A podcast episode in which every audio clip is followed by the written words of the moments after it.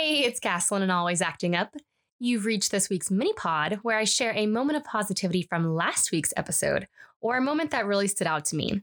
Feel free to drop me a line if you agree, and I'll see you guys next week. You didn't even like, it wasn't something you were like seeking, seeking. It was like, That's the hello, this is for you. When you do what you're called to do, your purpose, your gift, when you use your gifts, it will make room for you.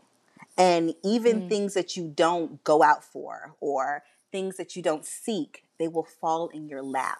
So if you stay ready, if you keep training, you keep working, you, you stay active, you keep doing your podcast, people will be attracted to your grind. People will be attracted to your energy, your passion, and they, they're going to want to be a part of what you're doing or offer you something to be a part of what they're doing. And you don't have to work Mm. as hard to try to get people to give you what you need because they're going to automatically give it to you.